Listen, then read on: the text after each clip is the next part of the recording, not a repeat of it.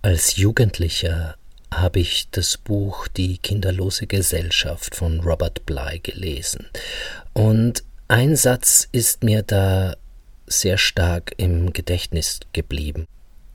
Und der lautete sinngemäß, nur weil wir die Engel über uns im Himmel und die Dämonen unter uns in der Erde nicht mehr sehen, heißt es nicht, dass sie aufgehört haben zu existieren. Ich bin ansonsten kein großer Fan von Robert Bly, muss ich sagen. Seine Vorstellungen von Geschlechterrollen sind mir doch etwas zu traditionell. Selbst wenn wir nur die Märchen betrachten, gibt es da ganz, ganz unterschiedliche Auffassungen von Geschlechterrollen. Und ich glaube, es gibt nicht die eine Vorstellung, die ähm, die richtige ist. Wir Menschen haben bei allem so ein, eine Sehnsucht nach dem Natürlichen. Ähm, und es fällt uns schwer einzusehen, dass an uns Menschen gar nichts natürlich ist seit wir aus dem Paradies vertrieben worden sind, seit wir vom Baum der Erkenntnis gegessen haben und nun Gut und Böse unterscheiden können, ähm, sind wir verflucht dazu, äh, und das ist quasi unsere Erbsünde, denn dagegen können wir einfach nichts tun, eine Entscheidung zu treffen zwischen verschiedenen Vorstellungen, gut und böse, wahr und falsch. Und nichts daran ist natürlich in dem Moment, wo ich in der Lage bin, eine Entscheidung zu treffen, äh, wird diese Entscheidung immer unnatürlich sein. Denn eben die Fähigkeit, sich zu entscheiden, schon, ist, ist schon unnatürlich. Und das ist eben die Vertreibung aus dem Paradies. Und äh, wir wünschen uns aber so sehr da zurück in dieses Paradies und versuchen dann unsere Entscheidungen ähm, egal ob sie Politik oder Gesellschaft betreffen oder uns selbst, zum Natürlichen zu erheben. Es gibt ja von Heinrich von Kleist, dem klassischen deutschen Autor, einen wunderbaren Gedanken. Er meint, vielleicht muss Adam nach seiner Vertreibung aus dem Paradies einmal um die ganze Welt herumlaufen, einen großen Umweg machen, quasi, um durch die Hintertür wieder ins Paradies zu gelangen. Und vielleicht müssen wir ist nur so ein Gedanke von mir, eine Fußnote dazu. Vielleicht müssen wir eben auch alle möglichen Entscheidungen durchleben, treffen und durchleben, wie Kommunismus, Kapitalismus, Feminismus, Patriarchat, äh, Matriarchat, um äh, wieder ins Paradies zu gelangen. Vielleicht, ich weiß es nicht. Aber kehren wir zu meinem eigentlichen Ausgangspunkt, zu meinem eigentlichen Thema zurück diesem spannenden Satz von Robert Bly. Robert Bly ist ja ein, ein Dichter, ein Intellektueller, egal was man von ihm hält, er ist ein kluger Mann und, ähm, und mich hat dieser Satz irgendwie irritiert. Was heißt es, Dämonen und Engel sind real, haben nicht aufgehört zu existieren. Nun, irgendwann wurde mir klar, dass die Vorstellung eines Dämons oder eines Engels, einer Elfe, äh, eine Realität für sich haben, dass wenn sie auch nicht in der Außenwelt existieren, haben sie doch eine Existenz definitiv in meinem Inneren, die auch etwas mit mir macht. Und zwar auch dann, wenn ich es nur als Metapher verwende. Es gibt diesen zweiten wunderbaren Satz, der mich äh, sehr stark geprägt hat, der stammt von einem jüdischen Rabbi, der hat gesagt, Wirklichkeit ist das, was wirkt. Und damit haben diese Bilder von Dämonen, von Engel und überhaupt all die Bilder, die in Märchen und in den Geschichten und in unserem Kino, in unseren Büchern vorkommen, eine sehr starke Wirklichkeit, die sehr, sehr real ist oder sehr real wird. Das geht so weit, es gibt in, in Island, äh, vielleicht habt ihr schon davon gehört, ein Ministerium für Elfen. Ich habe das mal in einer Dokumentation gesehen und ich habe mal einen Isländer kennengelernt und ihn sofort gefragt, ob das, ob das wirklich stimmt. Und er sagte, ja, ja, wir haben ein Ministerium für Elfen. Und äh, da ist es so, wenn eine Baufirma eine Autobahn baut und sie müssen für diese Autobahn einen Hügel abtragen, dann wird da vorher im Ministerium für Elfen gefragt, ob sich da solche Wesen in diesem Hügel finden, äh, dort ihre Behausung haben. Ähm, und wenn das Ministerium für Elfen sagt, ja, da sind Elfen drinnen, da geht ihr besser nicht durch, dann wird eine große Umfahrung um diesen Hügel gebaut, auch wenn es mehr Arbeitszeit und Material braucht. Denn äh, wenn sie das nicht tun, dann könnte es sein, dass es permanent seltsame Unfälle und äh, Störungen gibt bei den Bauarbeiten, die der Firma viel teurer kommen. Und ob das nun eine self-fulfilling prophecy ist, ob es hier um quasi psychische Kräfte handelt, die im Spiel sind, oder ob es tatsächlich solche kleinen Wesen, die klein, das, das kleine Volk, wie es auch äh, in Irland genannt wird, ob es die wirklich gibt, ähm, ist letztlich vielleicht äh, gar nicht so wichtig. Denn egal was es auch ist, es ist eine Wirklichkeit, die wirkt. Und wir haben in den Märchen äh, überall äh, sehr, sehr ähnliche Berichte von der äh, Kommunikation, Wechselwirkung, Interaktion mit solchen Wesen. Ich habe mal einen Bericht von einer Anthropologin gelesen, die mit einem Naturvolk äh, zusammengelebt hat und dieses Volk studiert hat. Und da gab es einmal ein Ritual, das sie beobachten wollte, aber sie war sehr empfänglich für diese Rhythmen,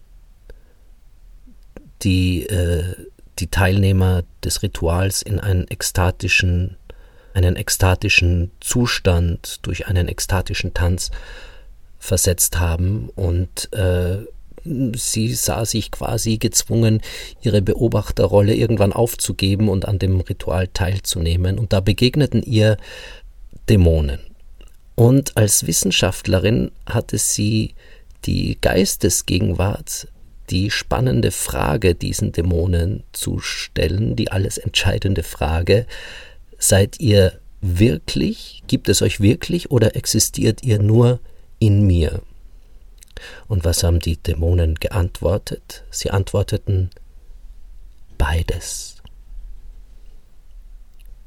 Und diese Antwort wäre auch die einzig richtige, wahre Antwort, ähm, wenn man von dem ausgeht, was die Mystiker aller Religionen auf der ganzen Welt uns einstimmig erzählen, nämlich dass alles eins ist. Wir sind eins und wir sind eins mit dem Universum, dann kann es ja auch keine Dämonen, Engel, äh, andere Wesen geben, die von uns abgetrennt sind. So gesehen müsste der Frage, seid ihr wirklich oder seid ihr in mir, die Frage vorangehen, was ist denn der Unterschied zwischen dir und der äußeren Wirklichkeit? Der deutsche Filmregisseur Werner Herzog hat diesen wunderbaren Begriff von der ekstatischen Wahrheit geprägt. Er meint, es gibt eine faktische Wahrheit und es gibt aber auch eine ekstatische Wahrheit. Und ich denke, man sollte diese beiden Formen von Wahrheit nicht miteinander vermischen, aber auch nicht die eine zugunsten der anderen abwerten. Deshalb möchte ich hier auch nicht einer Wissenschaftsleugnung das Wort reden. Ich habe zum Beispiel mal für mich entdeckt oder die Theorie aufgestellt, Theorie aufgestellt ist ein bisschen hochtrabend, weil ich bin kein Wissenschaftler, aber oder den Verdacht gehegt, dass das Märchen das Rotkäppchen von den Gebrüdern Grimm einen schamanischen Hintergrund hat oder zumindest den Hintergrund einer Initiation. Ähm, da sind einfach zu viele Elemente so ähnlich, beziehungsweise praktisch alle Elemente mit Berichten, anthropologisch aufgezeichneten oder von Anthropologen aufgezeichneten Berichten von Schamanen über ihre Initiation äh, oder wie junge Menschen in, in bei Naturvölkern, bei tribalen Gesellschaften in die Gemeinschaft initiiert werden. Aber ich habe einmal einem Märchenforscher diese Idee vorgelegt und der konnte mir die von wissenschaftlicher Seite nicht bestätigen. Deswegen würde ich jetzt auch nicht herumlaufen und sagen, das ist so, Rotkäppchen ist ein schamanisches Märchen, sondern das ist reine Spekulation von mir die man weder beweisen, aber auch nicht widerlegen kann. Und dann gibt es eben den Punkt, wo ich sage, es ist letztlich nicht so wichtig, ob das von der Wissenschaft bestätigt wird oder nicht. Wichtig ist, was diese Vorstellung mit mir macht. Ähm, denn Rotkäppchen bekommt dadurch für mich eine ganz neue äh, spirituelle Bedeutung, die ähm, es vorher nicht hatte. Und das hat einen Wert an sich. Und dennoch möchte ich nicht die faktische Wahrheit nun gegenüber der ekstatischen herunterspielen und meine ekstatische Wahrheit zu einer faktischen erheben. Ein anderes Beispiel ist die wunderbare Sterbeszene von Oskar Werner in Das Narrenschiff. Oskar Werner spielt da einen Schiffsarzt, der an Deck plötzlich einen Herzinfarkt bekommt. Und er hat das so glaubhaft und berührend dargestellt, dass man ihn später gefragt hat, ähm, Herr Werner, wie haben Sie es geschafft, diesen Herzinfarkt so glaubhaft darzustellen? Haben Sie mit Herzinfarktpatienten gesprochen, mit Ärzten? Äh, haben Sie Studien gelesen? Haben Sie recherchiert? So wie das wahrscheinlich auch heute äh, sehr üblich und verbreitet ist, vor allem in Hollywood-Filmen, dass man sich an dieser faktischen Wahrheit orientiert, dass man monatelang im Rollstuhl sitzt, um einen Rollstuhlfahrer darzustellen. Das wird alles, die Wirklichkeit wird eins zu eins abgebildet. Aber Oskar Werner sagte, nein, er hat nichts gemacht. Gar nichts. Er hat mit keinen Patienten gesprochen, keine medizinischen Bücher gelesen und auch nicht mit Ärzten gesprochen. Er hat alles, alles kam aus seiner Fantasie. Und wenn man ein bisschen was über äh, den Vorgang des Herzinfarkts weiß, dann sieht man auch sehr schnell, dass es auch medizinisch nicht korrekt ist, was er macht. Denn er greift sich ans Herz und einen Herzinfarkt, den spürt man nicht, den, den Schmerz, den spürt man nicht am Herzen, sondern in der Mitte der Brust. Also es wäre korrekter gewesen, sich an die Mitte der Brust zu fassen und nicht ans Herz. Was aber so unglaublich überwältigend ist an der Darstellung von Oskar Werner, ist, dass ich ein Lebewesen sehe, das von der Hand des Todes berührt wird. Ich sehe den Ausdruck von Panik in seinem Gesicht. Ich sehe den Ausdruck von Beruhigung, weil der Schmerz auch wieder verschwindet,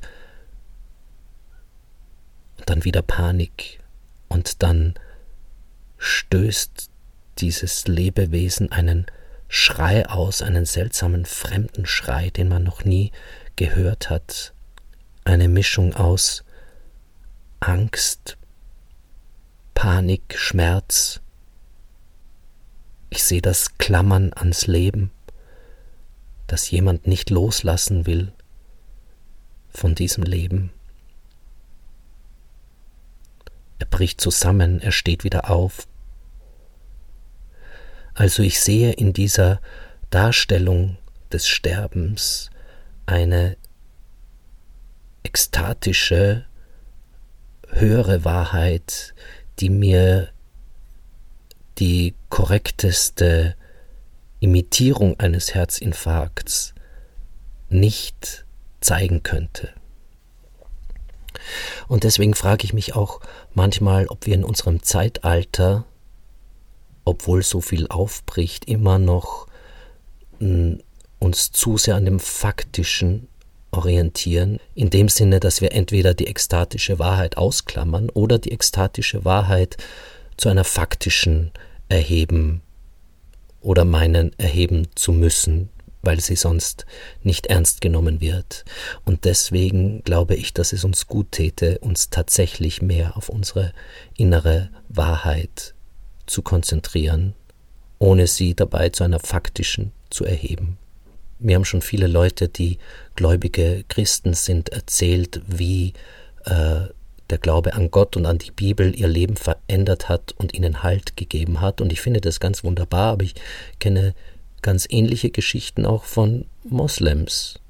Und wie kann ich entscheiden, oder wie kann der Moslem oder der Christ entscheiden, dass dessen innere Wahrheit, dessen ähm, Erweckungserlebnis, dessen Begegnung mit Gott oder mit dem Koran oder mit der Bibel die richtige ist, die einzig richtige und die des anderen damit falsch sein muss.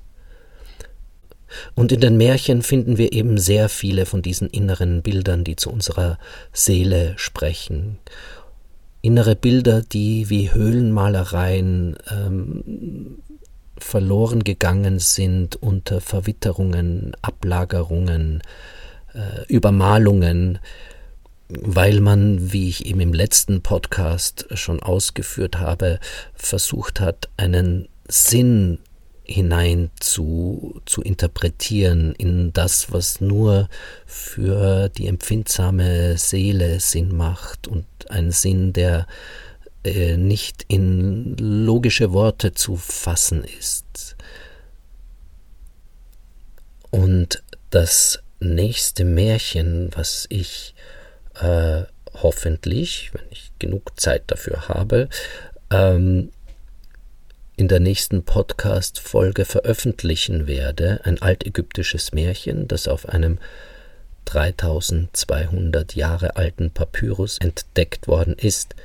Dieses Märchen hat eine Fülle von Bildern, die in der Bibel, in äh, Grimms Märchen, in allen möglichen Märchen auftauchen, das also ein sehr ursprüngliches Märchen ist, ähm, gerade in seiner A-Logik, in seinen überraschenden Wendungen. Also wir haben da zum Beispiel äh, die Verführung des Protagonisten durch die Ehefrau seines Bruders, ähm, die, nachdem sie zurückgewiesen wurde, behauptet, er hätte sie verführt, so wie wir es aus der äh, Josef-Geschichte aus der Bibel kennen, mit der Frau des Pharaos in dem Fall. Wir haben die Erschaffung der Gefährtin des Protagonisten, die sehr stark an die äh, Erschaffung Evas erinnert. Wir haben das Motiv der zwei Brüder, die getrennt werden und auf magische Art erfahren, wenn es dem anderen schlecht geht, durch ein Zeichen, wie wir es aus Grimms Märchen und aus sehr, sehr vielen Märchen kennen. Äh, wir haben das Motiv des Geheimnisses der Verletzlichkeit, das durch die Gefährtin verraten wird, wie wir es in den Nibelungen-Sagen von Kriemhild kennen oder in der Bibel von Delilah und Samson an der Stelle möchte ich mich übrigens gleich bei allen Frauen entschuldigen, da die Frauen in diesem Märchen nicht sehr gut wegkommen, aber ich bin überzeugt, ähm, dass es hier nicht um gut oder böse geht, um ein, ein gutes oder ein böses Verhalten, sondern um psychische Kräfte, Naturkräfte, ähm, wir haben eben auch ähm, so ähnlich wie bei Taliesin das ähm, Auffressen, Verschlucken des Protagonisten durch die, die unter Anführungsstrichen böse Frau, die Hexe äh, und das Wiedergeborenwerden, ähm, was für mich ganz klar kein Vorgang ist, wo einem etwas Böses getan wird, sondern äh, ein, ein Transformationsprozess bildlich dargestellt wird. Denn ich denke, dass auch dieses niedergeschriebene ägyptische Märchen, obwohl es schon sehr alt ist ähm, und sehr mystisch,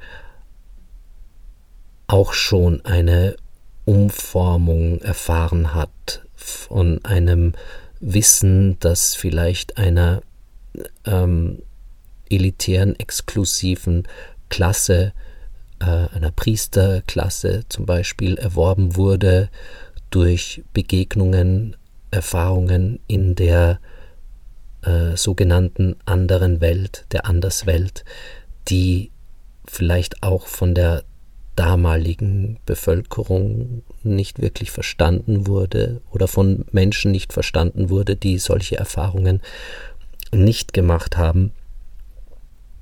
Aber ich glaube, dass dieses Märchen, wie auch sehr stark die keltischen und ich finde auch die persischen Märchen, viel näher dran ist an so einer inneren Wahrheit.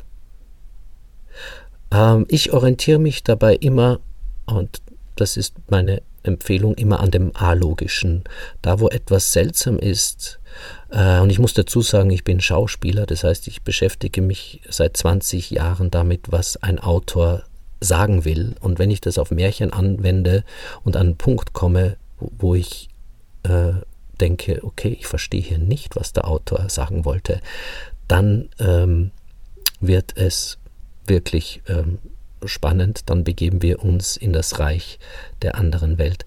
Es übrigens auch gibt diesen wunderbaren Ausspruch von Michael Haneke über den russischen Filmregisseur Tarkovsky. Michael Haneke sagt in einem Interview, ihn interessieren nicht die Filme, die er versteht, die eine eindeutige Botschaft haben, haben äh, sondern ihn interessiert das, das, was er nicht versteht, das, was rätselhaft ist und nicht mit dem logischen Denken erklärbar, aufschlüsselbar, sinngemäß. Und dann nennt er eben die Filme von Andrei Tarkovsky. Und ich habe mir diese, diese, diese Herangehensweise, die Sichtweise, äh, diese Art von Rezeption für die Märchen angeeignet.